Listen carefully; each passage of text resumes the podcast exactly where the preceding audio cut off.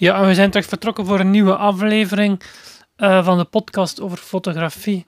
We gaan, uh, dus de vorige keer hebben we het gehad over het, uh, het laatste hoofdstukje van de fotografiezakboeken. Dat was nogal een heftig hoofdstuk. Heftig in de zin van veel tekst. Ik heb het dus ook opgesplitst in twee delen. Ik heb het eerste deel al gedeeld. Het tweede deel is opgenomen en komt er dus heel binnenkort ook aan. Maar ik ga er wat andere inhoud tussen plaatsen. En vandaag de inhoud voor vandaag is eigenlijk een tip voor um, twee tips. Een tip voor Fujifilm-gebruikers, specifiek voor Fujifilm-gebruikers. En een andere tip voor, uh, uh, voor iedereen die internet heeft en een browser om op internet te kijken naar wat er allemaal beschikbaar is. Ja, sowieso. Ik denk dat op dit moment iedereen is een beetje in de ban van het uh, coronavirus. Ik woon zelf in België en daar, is, daar zijn we al aan. het is nog geen volledige lockdown.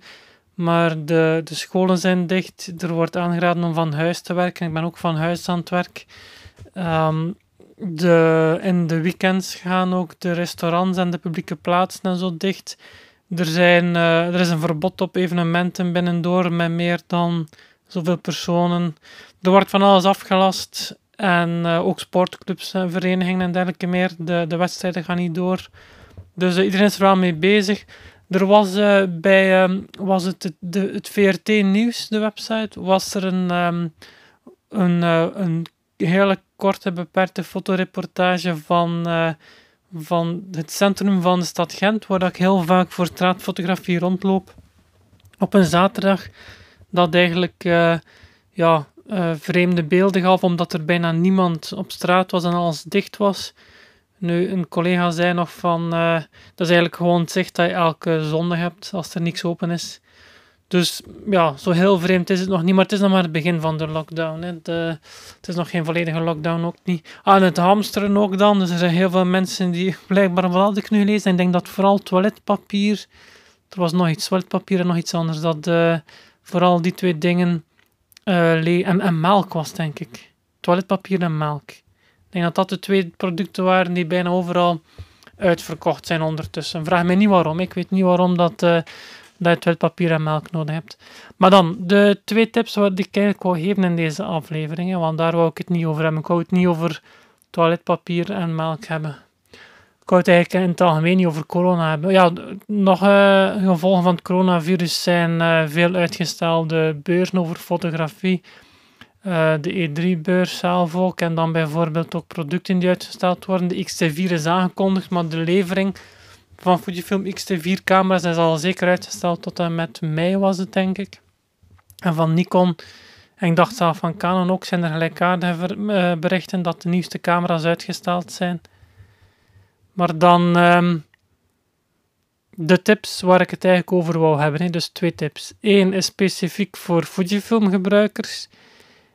En de andere tip is in het algemeen voor iedereen met internet. Ik ga daarmee beginnen. Dus eigenlijk, uh, ik heb zelf dus ook een blog via WordPress. En je kan via WordPress, naast dat je kunt uh, een blog beheren, heb je ook een soort van reader. WordPress.com slash read is de URL daar naartoe, van lezen in het Engels. En daar krijg je eigenlijk een soort van een feed eigenlijk, een beetje een Facebook overzichtje van uh, recente artikelen die op andere WordPress pagina's verschenen zijn. Maar uh, het is een pak beter dan, uh, of beter ja, het is gewoon beter dan Facebook, omdat het, als je zelf een blog hebt, komen daar natuurlijk uw artikelen in. Maar je kan er ook um, andere blogs volgen. En als je die volgt, van zodra je die volgt, dan komen hun nieuwe artikelen ook in diezelfde feed terecht. Nu, het beste van al is dat um, dat, dat systeem dus van WordPress ook voorstellen doet van kijk, uh, misschien is dat iets dat je zou kunnen volgen. Er is ook niet zo heel veel, veel reclame. Ik denk zelf niet dat er die reclame staat. Ik ben even aan het scrollen door mijn eigen feed hier, maar ik ken niet de dat er hier reclame tussen staat. Natuurlijk, als je dan doorlinkt naar een artikel, als dat geen betalend abonnement van WordPress is, dan zal er wel um, reclame op die pagina zelf. Ja, je moet sowieso nog doorklikken. Het zijn uh, gewoon overzichtjes met een titel, de tekst, wanneer dat geplaatst is en een heel kort uh, um, fragmentje. Maar like bij fotografie gerelateerde dingen staan er ook meestal wel vier of meer, nee, denk één grote of vier kleinere foto's die uit het artikel komen. Maar dus wat ik zelf gemerkt heb, is dat, uh, dus ik volgde sowieso uh, een aantal foodblogs en dan volgde ik ook iemand, um, wacht, de fotoclub van Ronse volgde ik ook en dan een van de, een paar mensen van de fotoclub, die in die fotoclub zitten ook, volgde ik ook al. Maar op die manier merkte ik dat er meer en meer voorstellen kwamen van andere blogs die ook interessant zijn, die dan nog eens heel toepasselijk ook echt over fotografie gaan. Dus zo ben ik ook nog de Fuji X Weekly beginnen volgen bijvoorbeeld. En zo kom ik bij mijn tweede tip, daar kom ik zo meteen op terug, want dat is dus specifiek voor uh, Fujifilm gebruikers.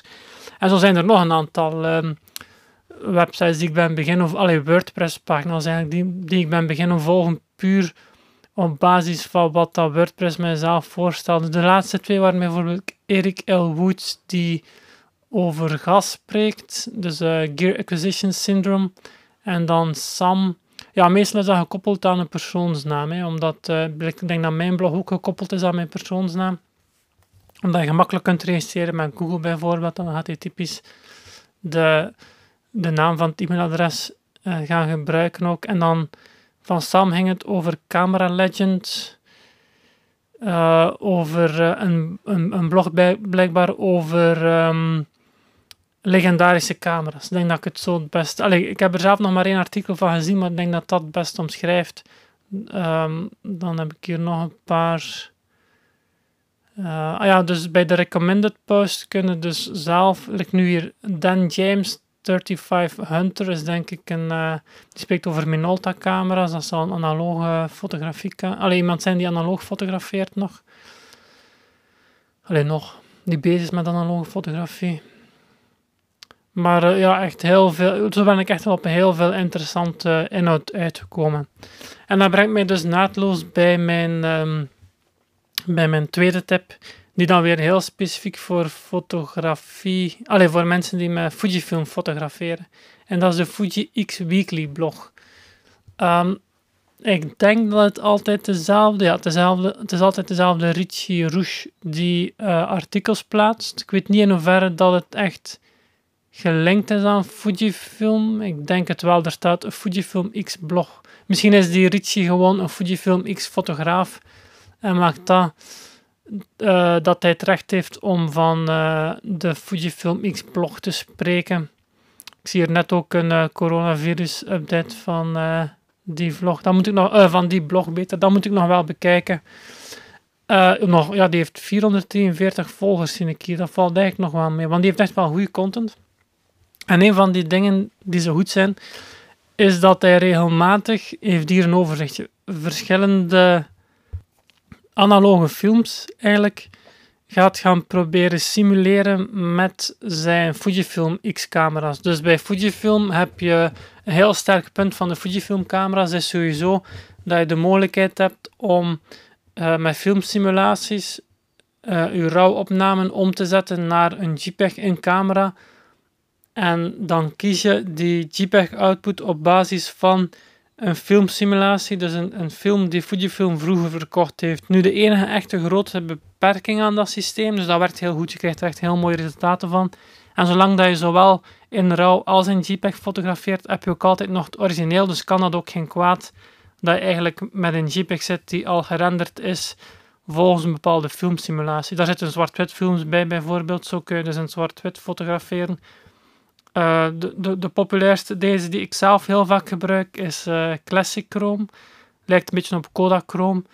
Um, en zo, maar het zijn dus wel allemaal specifieke films voor Fujifilm natuurlijk. Ja, want het zijn hun camera's, het zijn films waaraan zij, die zij ooit geproduceerd hebben, waaraan zij dus rechten toe hebben. Ze kunnen daar volgens mij niet zomaar een simulatie in plaatsen die ze, waarbij dan ze merknamen van Kodak of Ilford of iets dergelijks gebruiken. Ik denk niet dat ze daar recht hebben. En dat is een beetje het nadeel van het systeem. Dus het is een heel goed systeem, het is een heel leuk systeem. Je kunt zelf je camera, ja, dus dat gebruikt de processor van je camera. En je kunt zelf met de juiste software van Fujifilm zelf op je computer, met een USB-kabel naar je camera, kun je zelf foto's op je computer via je processor van je camera omzetten naar zo'n filmsimulatie. Dus allee, ze zijn daar echt wel. Uh, dat is een van hun focussen wel zeker hoor, bij uh, Fujifilm. Maar ze doen het ook heel goed. Hè. En ehm, nadeel is dat natuurlijk bij elke camera het aantal filmsimulaties die daarin zitten, dat is afhankelijk van de firmware in de camera. En ze updaten die nu en dan wel. Ik bijvoorbeeld als de XH1 uitkwam, had hij een nieuwe filmsimulatie, was het Eterna denk ik. Dan heeft de XT2 al snel een update gekregen, maar ik heb de indruk, um, wat dan ze niet doen, of ik heb het toch nog niet meegemaakt volgens mij, of nog niet zien gebeuren. Ze hebben dan veel van de features van de XH1 ook beschikbaar gemaakt voor de XT2 technische features, zoals uh, eh, 4K en hogere frame of ik noem maar iets. Of andere bepaalde specifieke instellingen die die XT2 nog niet had, terwijl dat de XH1 bij introductie die wel had. Plus ook een aantal bugfixes natuurlijk, daar zijn de firmware updates altijd goed voor. Maar uh, de XH1 had ook een nieuwe filmsimulatie, specifiek voor het filmen van, alleen voor het maken van video. Eterna was de naam daarvan. En die filmsimulatie hebben ze volgens mij niet overzet op de XT2. Nee, ik denk, denk dat ze die nog altijd niet overzet hebben via firmware updates. Dus ze lijken, en nu ook bijvoorbeeld bij de XT4 was er ook een, of is het bij de XT3 kan het ook geweest zijn, een Classic Negative is, denk ik. Ben niet zeker over die naam, omdat ik die camera zelf niet heb en dus ook die filmsimulatie nog nooit gebruikt heb. Maar er was ook ergens een nieuwe filmsimulatie en ook die is niet gekomen naar de oudere modellen met updates. Dus ik heb net dat ze dat niet doen. Plus, zoals ik al zei, hangt vast van dus wat dan zij wel of niet willen toevoegen aan de firmware. Plus, dat is natuurlijk van Fujifilm uit alleen maar Fujifilm specifieke filmsimulaties kunnen toevoegen. En daar komt die blog eigenlijk uh, ja, tevoorschijn, want die heeft onder andere een aantal artikelen. Like één artikel hier is een overzicht, 12 nieuwe filmsimulaties, of filmsimulaties, ik ben aan het vertalen vanuit het Engels terwijl ik het lees, wat dat blijkbaar niet zo vlot werkt.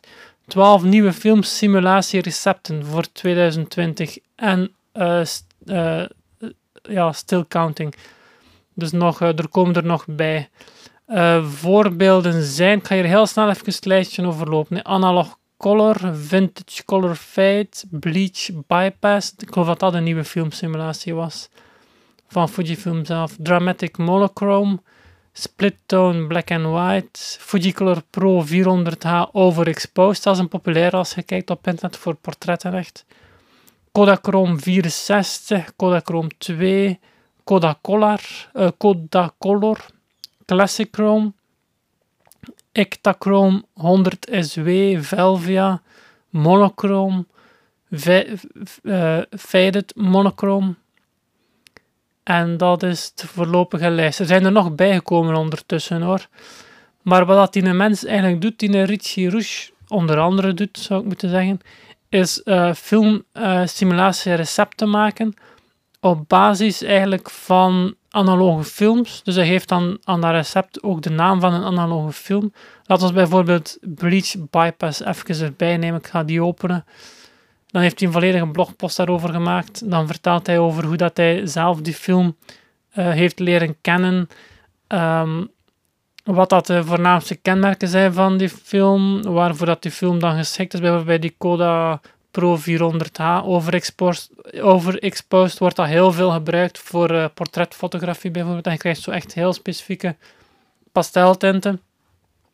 En dan op het einde van zijn... Uh, uh, ja, nee, hij eindigt altijd met een aantal voorbeeldfoto's, maar juist voor die voorbeeldfoto's staat er dan ook een recept. Echt. En dat recept is eigenlijk um, de mogelijkheid, uh, de instellingen die in je camera moet instellen om diezelfde foto, um, ja, hoe moet je dat noemen, diezelfde fotofilm simulatie te bekomen in je eigen Fujifilm camera.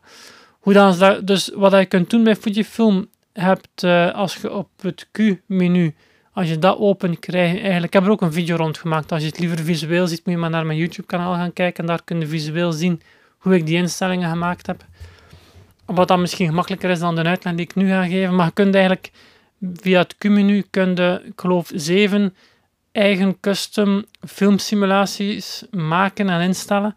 En daar kun je dan verschillende parameters gaan instellen. Ik ga hier even gewoon uh, als voorbeeld een, uh, maar laten we misschien teruggaan naar die Kodachrome, hè, want ik denk dat die Kodak, uh, niet die Kodachrome, maar die Port, Pro 400 gaat. Dat is denk ik nog een vrij bekende film. Uh, dan ga ik daar even de instellingen van overlopen. Dus wat zegt hij? Om, je moet vertrekken vanaf een bepaalde filmsimulatie van Fujifilm zelf. En voor de, um, de Fujicolor Pro 400 is dat de Provia optie. Dat is eigenlijk de standaard uh, kleur, uh, kleurprofiel voor JPEGs. Dan Dynamic Range op DR400 instellen. Highlight op min 2. Shadow op plus 4. Color op plus 1 color chrome effect uitzetten. Grain op uh, weak. Grain is zo'n filmkorrel ehm, die ze simuleren eigenlijk in hun filmsimulatie. Dan noise reduction op min 4. Sharpening op plus 1. Uh, eh, white balance op auto laat ik meestal staan. ISO op auto up to 6400 laat ik ook meestal gewoon op auto staan. En dan een exposure compensation, dat is niet in die, um, in die custom setting, maar echt op je camera bij de exposure um, dial gewoon plus 1 tot plus 2 typically um, instellen als uh, overexposure. En zo krijg je eigenlijk JPEGs die eruit zien, uh, zowel, die heel sterk lijken op wat je zou krijgen als je zo'n origineel um, filmrolletje zou uh, ja, overbelichten en ontwikkelen. En ik moet zeggen, is, het is, het is heel leuk. En zolang dat je dus de, gewoon voor de zekerheid in RAW plus JPEG fotografeert, ben je dus geen informatie kwijt.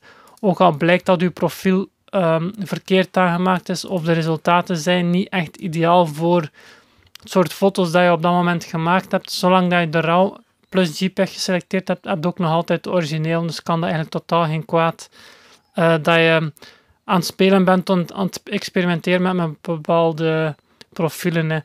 Natuurlijk, ik denk dat uh, de profielen van Fujifilm zelf. Ja, nee, daar kun je ook problemen mee hebben. Maar ik ging eigenlijk zeggen dat die profielen misschien veiliger en beter en, en uh, ja, ik denk dat die wel veiliger um, opgesteld zijn. Ik denk dat de profielen die op die website staan, dan die vaker misschien wat naar het extreem gaan. Dus zeker bij de, die van de website zou ik, alleen van de blog, zou ik uh, de RAW-opname erbij, uh, erbij ook opslaan. RAW plus JPEG dus in de menu. Ja, je kan in de video gaan kijken hoe dat je dat specifiek instelt, zo'n custom profiel. Je kunt de naam van dat profiel ook instellen. Het is altijd C1, C2 tot C7. Maar je kunt de beschrijving die je ziet als je C1 of C2 enzovoort selecteert, die beschrijving kun je wel aanpassen naar uh, je eigen tekst. Ik heb trouwens gemerkt, dat was eigenlijk de eerste keer als ik die tekst aan het ingeven was, die naam, die beschrijving voor dat profiel. Dat was eigenlijk de eerste keer dat ik op een Fujifilm camera aan het werken was aan de instellingen, waarbij dat ik echt iets had van, oké, dat is handig dat ik hier een, een, een, touchscreen heb. En dan, ik heb dat op de XE3 gedaan, die heeft zo'n touchscreen. En dan krijg je op het scherm zo'n toetsen, waarbij je dus heel gemakkelijk um, met het uh, aanraakscherm de letters kunt ingeven. Uh, ik heb, uh, ik heb op een aantal Fujifilm-camera's dat touchscreen ondertussen al. Ik denk, geloof de XT2 had dat nog niet, maar dan de XH1 heeft het wel. En de XE3 dus ook. En de, XT, uh, de XE3 had de XT3 ook, de XT4 ook. Um, denk, uh, ja, de, de GFX zelf, de GFX 50 heeft dat touchscreen ook. En tot nu toe vond ik die touchscreens eigenlijk alleen maar vervelend. Ik gebruik ze heel soms om een focuspunt te kiezen, maar ik vind dat heel, um, ja, ja, heel uh, vreemd werken voor iemand die gewoon is van aan een lens te draaien om een focus te kiezen. Alleen om scherp te stellen of uh, de ontspanner half ingedrukt te houden, is dat onnatuurlijk om plots het scherm aan te raken om zo uw focuspunt te kiezen. Dus ik gebruikte dat touchscreen bijna nooit. Heel vaak stelde ik het, uh, schakelde ik het zelf uit, omdat bijvoorbeeld mijn neus dan tegen dat touchscreen zou komen en zo dan uh, per ongeluk bepaalde instellingen zou gaan wijzigen. Trouwens, sowieso ben ik, uh, ik ben trouwens voor die film of voor die video beter zelf ook eerst in de, voor de eerste keer in de menu van een Fujifilm camera, niet in de menu, maar in de handleiding van een Fujifilm camera moeten gaan kijken omdat ik niet goed wist hoe dat ik in die menu die custom settings kon aanpassen. Op zich kon ik ze wel instellen, maar het lukte mij maar niet om die instelling ook op te slaan. Dat was hetgeen dat altijd mislukte. Dus ik ben echt in de handleiding moeten gaan kijken. Ik ben echt een gebruiker, Fujifilm gebruiker. Ik gebruik de knoppen van de Fujifilm camera's. Ik ben een favoriet. Allee, ik vind Fujifilm super handig omdat er zoveel knoppen op zitten. Ik gebruik die menus bijna nooit. En dus nu heb ik echt moeten in de handleiding gaan kijken hoe dat ik dat kon gaan opslaan. Uiteindelijk bleek dat als je je instellingen gedaan hebt en je kiest back, dat hij dan vraagt of je je instelling wilt opslaan. Dat was blijkbaar de truc. Of de ene stap die ik altijd verhad of verkeerd deed, waardoor ik uh, er maar niet in slaagde om mijn instellingen dus, uh, dus ook op te slaan. Maar dus uh, de tip was niet zozeer kijk in uw handleiding, de tip was meer van kijk op WordPress welke blogs er allemaal zijn. WordPress geeft zelf leuke, interessante voorstellingen, zo, allez, voorstellen van blogs die je zou kunnen volgen, zo blijkt. En als je ook nog eens een Fujifilm gebruiker bent, dan is het ook aan te raden om, uh, allee, om die filmsimulaties een keer te bekijken. Ik ben niet van alle filmsimulaties even, even van, want er zijn erbij die echt wel heel extreem zijn en echt wel vreemde looks aan uw foto's geven. Maar opnieuw, ik kan het niet genoeg herhalen, maak gewoon uh, RAW plus JPEG, dan ben je nog altijd uh, niks kwijt. Dat was het voor deze aflevering. Bedankt voor het luisteren en graag tot, uh, tot binnenkort. Ja, over corona nog. Ik vraag mij ondertussen al af of het het mini-maker, nee het is niet meer de mini-maker fair, of dat de maker fair in Gent en mei nog wel zal kunnen doorgaan. Ik ben dus, uh, of ja nee, niet echt, ja, geselecteerd eigenlijk wel. Ik mag daar gaan spreken over smartphone fotografie. Maar uh, hoe dichter dat we erbij komen, het zou mij verwonderen dat we op dat moment in mei het, uh, dat virus al volledig onder controle is hoor. Dus de kans bestaat wel degelijk dat het dat heel het event gewoon afgelast, uh, afgelast zal worden. Maar goed, we zullen zien. Tot, uh, tot binnenkort.